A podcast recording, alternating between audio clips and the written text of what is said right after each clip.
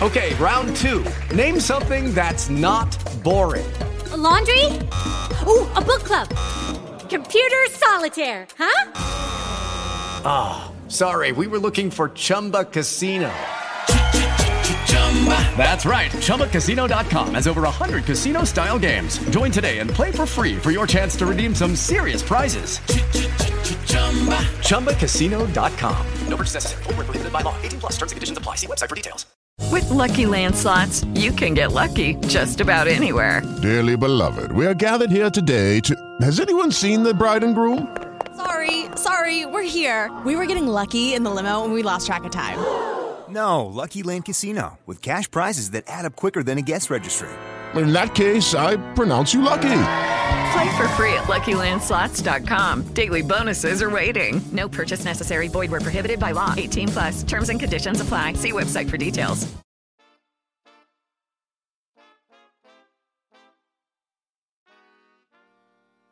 Hola, somos Bárbara, Caro y Ju, psicólogas y mamás. Queremos compartir contigo nuestra experiencia personal y profesional en la montaña rusa de la maternidad. Bienvenida al podcast Maternidades sin receta. Un espacio para hablar de salud mental materna en primera persona. Te invitamos a conectar con nosotras cada semana en un nuevo episodio.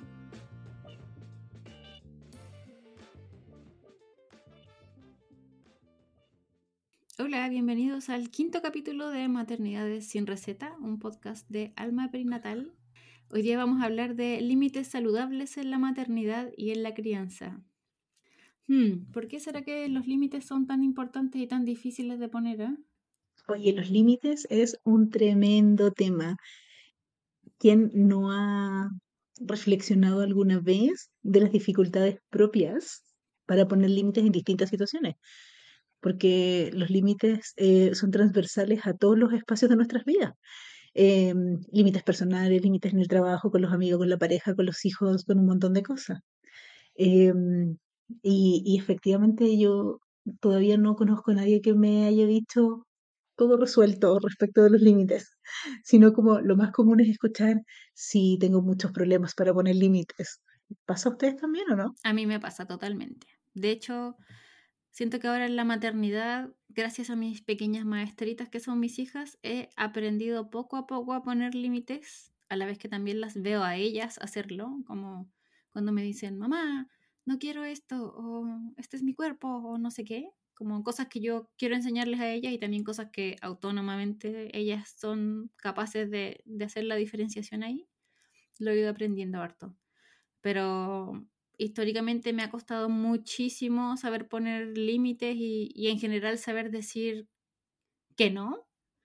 Como, como que es súper difícil em, siendo mujer no ser complaciente, ¿no? Como en, esta sociedad en la, que, eh, en la que vivimos y como a partir del rol que se nos dio en una sociedad patriarcal en la que más bien somos como objeto o, adorno, acompañamiento de, tampoco nunca ha sido como bien visto que una persona sepa poner límites, que una mujer sepa poner límites. Siempre al final terminaba siendo la persona conflictiva, mañosa, acuática, etcétera, etcétera. Y, por, y, como parte de, la misma moneda, al, al, otro lado es como que lo que se espera es que seas una persona complaciente, que, que acepten las cosas como son, que esto es lo que me tocó, que no sé qué, que no sé cuándo. Y ahora recién parece que estamos aprendiendo a mm, visualizar nuestras necesidades y aceptarlas y decir como, oye, no, esto no me gusta, no estoy de acuerdo con esto, acá y allá. Pero son cientos de años de, de, de haber funcionado de otra forma, ¿no? Sí, Comparto absolutamente la, la mirada. Yo creo que, que también hay, a propósito justamente de, de este mm, eh, espacio cultural en el que vivimos, eh, está muy asociado el que tú tengas que ser de determinada manera para parecer algo. Tienes que parecer señorita y tienes que hablar en tal tono y decir las cosas de tal manera y decir tales cosas eh, y agradar a los otros y, y un montón de, mm, mandatos y exigencias em, eh, que finalmente hace que, que tú no estés en contacto contigo, porque estás puesta en la necesidad afuera. es muy difícil y entre más, yo creo que entre más, em, más complaciente te, te vuelves, ¿no? Em, más se alimenta la dificultad para poner el límite, po, más te, más te cuesta después decir que no. Sí, como, como mm, más razones encuentras en ti misma para no poder hacerlo. Sabes que cuando la escucho, em, bueno, me, me puse a pensar un poco como en mi propia experiencia eh, de cuando pasé del primer hijo al segundo hijo. Eh, porque es bien difícil de repente ya cuando estás como con el primer hijo y te, y te lograste acomodar a esta experiencia de la maternidad y a dividirte entre tus necesidades y las necesidades de un, de un otro, em, aparece el segundo hijo y, y, se hace aún más difícil porque hay una, una carga súper importante y ahí el poner límites también es un tremendo desafío, po, creo que lo que ustedes han dicho igual es súper importante porque al final no podemos dejar de lado lo difícil que es eh, poner límites en, eh, con las exigencias que culturalmente las mujeres tienen encima. ¿no? A veces el poner límite para muchas personas implica sentir culpa, por ejemplo. Eh, el decir, eh, no sé, hoy día no, no quiero cocinar, eh, voy a comprar comida preparada, eh, que también es como poner un límite, ¿no? Como en el fondo es escucharse, es, es, es sentir la necesidad. Es difícil, es súper complejo. Y porque además yo creo que también em, estamos como muy puestos en, como en, la, en, la, en las relaciones, pues, en términos de ¿Qué va a pasar con la relación si es que yo digo que no? O si es que yo, no sé, eh, no quiero. Eh, a mí me pasa, voy a compartir una infidencia. A mí me pasa un poco con, con el Leo, em, que el Leo es súper apañador. Yo le digo, vamos a la Punta del Cerro, vamos, vamos a, no sé, al cine, vamos, todo qué bueno. Y yo no soy tan apañador. Entonces él me dice, vamos a, qué sé yo, andar en bicicleta, ay no, qué flojera, qué paja, no, no tengo ganas. Entonces, en algunos momentos me ha dicho así como, oye, yo te acompaño en todo y como no es, no es recíproco. Y yo le digo, pero es que yo no tengo ganas de ir a andar en bicicleta, no sé, o yo no tengo ganas de ir a tal cosa o hacer tal cosa, como, ¿por qué es tan mal decir que no?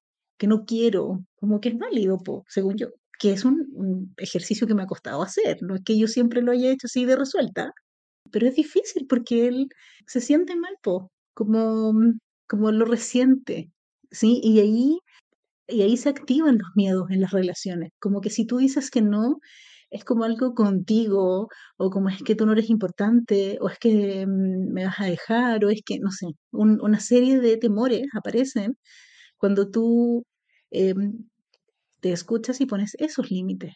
Y, y es fome también como pensar, porque claro, tu pareja dice como, pucha, pero yo te apaño en todo y, y tú decís como, pucha, que lata, a mí me gustaría poder apañarlo, pero no quiero, pues, o sea, porque él esté disponible para todo, no significa que él tiene que esperar o exigir que tú tengas que estar disponible para todo eso de vuelta.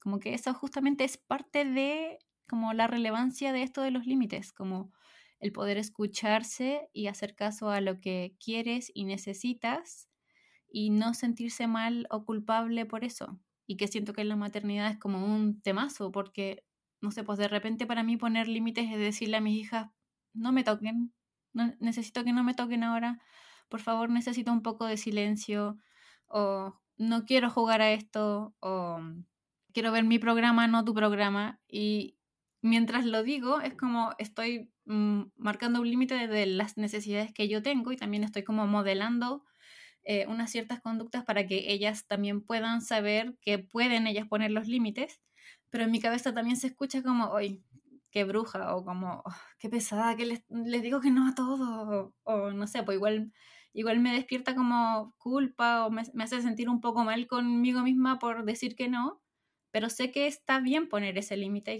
y marcar esa necesidad porque yo también importo pero es como difícil por toda esta como carga histórica y social que, que tenemos las mujeres y más aún las madres de que tenemos que ser buenas, perfectas, súper disponibles para el resto.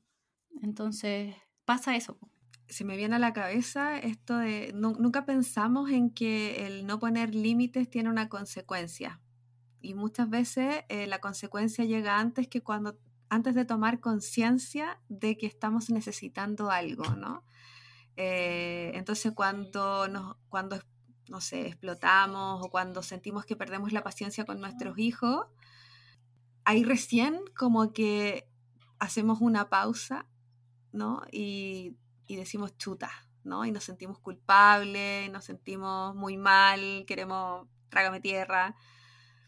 Pero muchas veces tiene que ver con esa poca capacidad de poner límites, pues, de no poder escuchar las necesidades que tenemos. Entonces, al no escuchar las necesidades que tenemos, eso nos hace en algún momento estar emocionalmente menos disponibles para las demandas y necesidades que tienen nuestros hijos o cualquier persona que está a nuestro alrededor, ¿no? con quien podamos estar siendo un poco más condescendientes tal vez. Entonces yo al, menos generalmente cuando me topo como con alguna paciente que me habla de esto, siempre como que les hago esa pregunta, ¿qué es lo que qué es lo que está haciendo que estés emocionalmente menos disponible para tu hijo o hija. Y ahí siempre llegamos a esto de estoy necesitando esto. Y no he sido capaz de dármelo. Entonces creo que igual es súper importante eh, ahí indicar que, que, finalmente el poder poner atención a lo que nosotros necesitamos y el poder poner límites también nos hace estar de una forma mucho más saludable con la gente que está a nuestro alrededor. No sé qué opinan. De alguna forma igual poner límites es autocuidado. Totalmente. Como que es, parte de una misma cosa. Poner los límites te permite eh, cuidarte, protegerte de cosas que te puedan hacer mal o lastimar de cualquier forma. También es como una forma de prevenir cualquier tipo de malestar o cosa que venga desde afuera en relación con otra persona o en relación contigo mismo, sabiendo que si pasa tal cosa vas a reaccionar de X manera. Es como una forma de, cuidarse también el poder hacerlo y también de cuidar a los otros, pensando en estas reacciones que podría tener yo después si es que no puse el límite a tiempo y pum, me exploté y, peleé y, toda la cuestión. En las terapias, eh, que los límites siempre salen en algún momento de los procesos. Eh, los límites que, que, estás poniendo no con tu familia, que estás poniendo con tus hijos, en el trabajo, eh, en la casa, en cualquier lugar y en cualquier espacio. Y, como decía la Caro hace un rato, hay un momento en el que el malestar ya es tan grande eh, y que nos hemos dejado de escuchar de manera tan profunda, que recién ahí parecemos como reconocer em, que trabajar los límites es muy, muy importante. Entonces, como, como creo que, que es importante como recordarnos cada cierto tiempo que tenemos que escuchar y prestar atención a lo que nosotros estamos necesitando. Que también es, como es mucho lo que, lo que le preguntamos y le decimos a los niños. A los niños sí les ayudamos un poco a que ellos nos digan lo que quieren, lo que necesitan, lo que les pasa y puede que estemos mucho más atentos a que ellos nos cuenten eso pero nosotros no hacemos ese mismo ejercicio con nosotros o con otros adultos. Entonces ahí nos devolvemos al, a ese modelado también. Como hacerlo nosotros eh, nos va a permitir que ellos también lo, eh, lo normalicen en la relación y en sus otras relaciones también.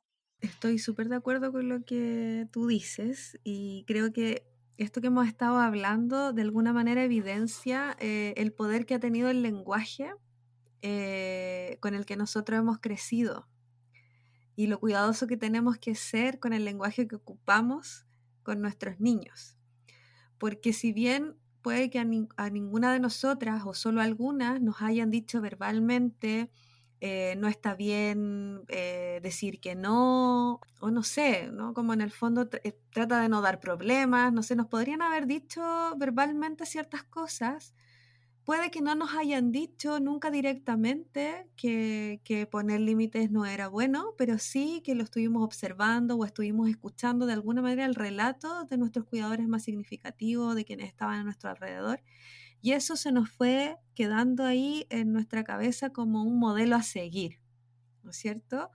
Y lo que hoy día tiene como por, consecuencia que nos cueste un poco eh, establecer los límites y también reconocer cuáles son nuestros límites. Porque cuando llegamos a este punto que nos sobrepasamos, nunca hacemos este ejercicio de decir, ok, pero ¿por qué me sobrepasé? ¿O por qué estoy necesitando lo que estoy necesitando? ¿No? ¿A qué no estoy respondiendo? ¿Qué límite ¿no? sobrepasé eh, que me llevó a reaccionar de esta forma o a sentirme de esta manera? Creo que es súper relevante como ir también poniendo atención al lenguaje que utilizamos e ir cambiándolo, porque inconscientemente uno repite ciertas eh, expresiones con las que fuimos creciendo. Y eso se va heredando también, ¿no? Se va quedando ahí en la mente de quienes no, de, de, nuestros hijos o hijas. Se va, quedando, se va quedando en la mente lo que decimos, las formas en que los decimos, las cosas que tenemos la intención que de, decir y también las cosas que de repente no somos tan conscientes de hacerlo. Por eso es, es importante darle una vuelta a, estos temas eh, hacernos conscientes nosotros mismos, buscar nosotros mismos el ir poniendo esos límites con nosotras, mujeres, madres, y enseñarles, modelarles esas conductas también a nuestros hijos e hijas para permitirles también este espacio de autonomía y de autorregulación a partir del poder ellos ir tomando decisiones, ir observando el mundo, ir pudiendo ver y vislumbrar y decir, hmm, no me quiero poner la chaqueta porque no tengo frío, no tengo ganas de darle un beso a la tía, no quiero que me toquen, etcétera. Y todos esos límites que vamos a ir modelando eh, también les van a permitir una mejor experiencia del mundo y hacer eh, más conscientes de sí mismos y a la vez también ponerse a salvo, cuidarse, y, les va a permitir más asertividad también a ellos y a nosotros en, las relaciones que vamos teniendo desde desde, desde el punto de vista de que vamos a ser más capaces de comunicar que queremos, cómo, cuándo y también de pedir ayuda si así hace falta.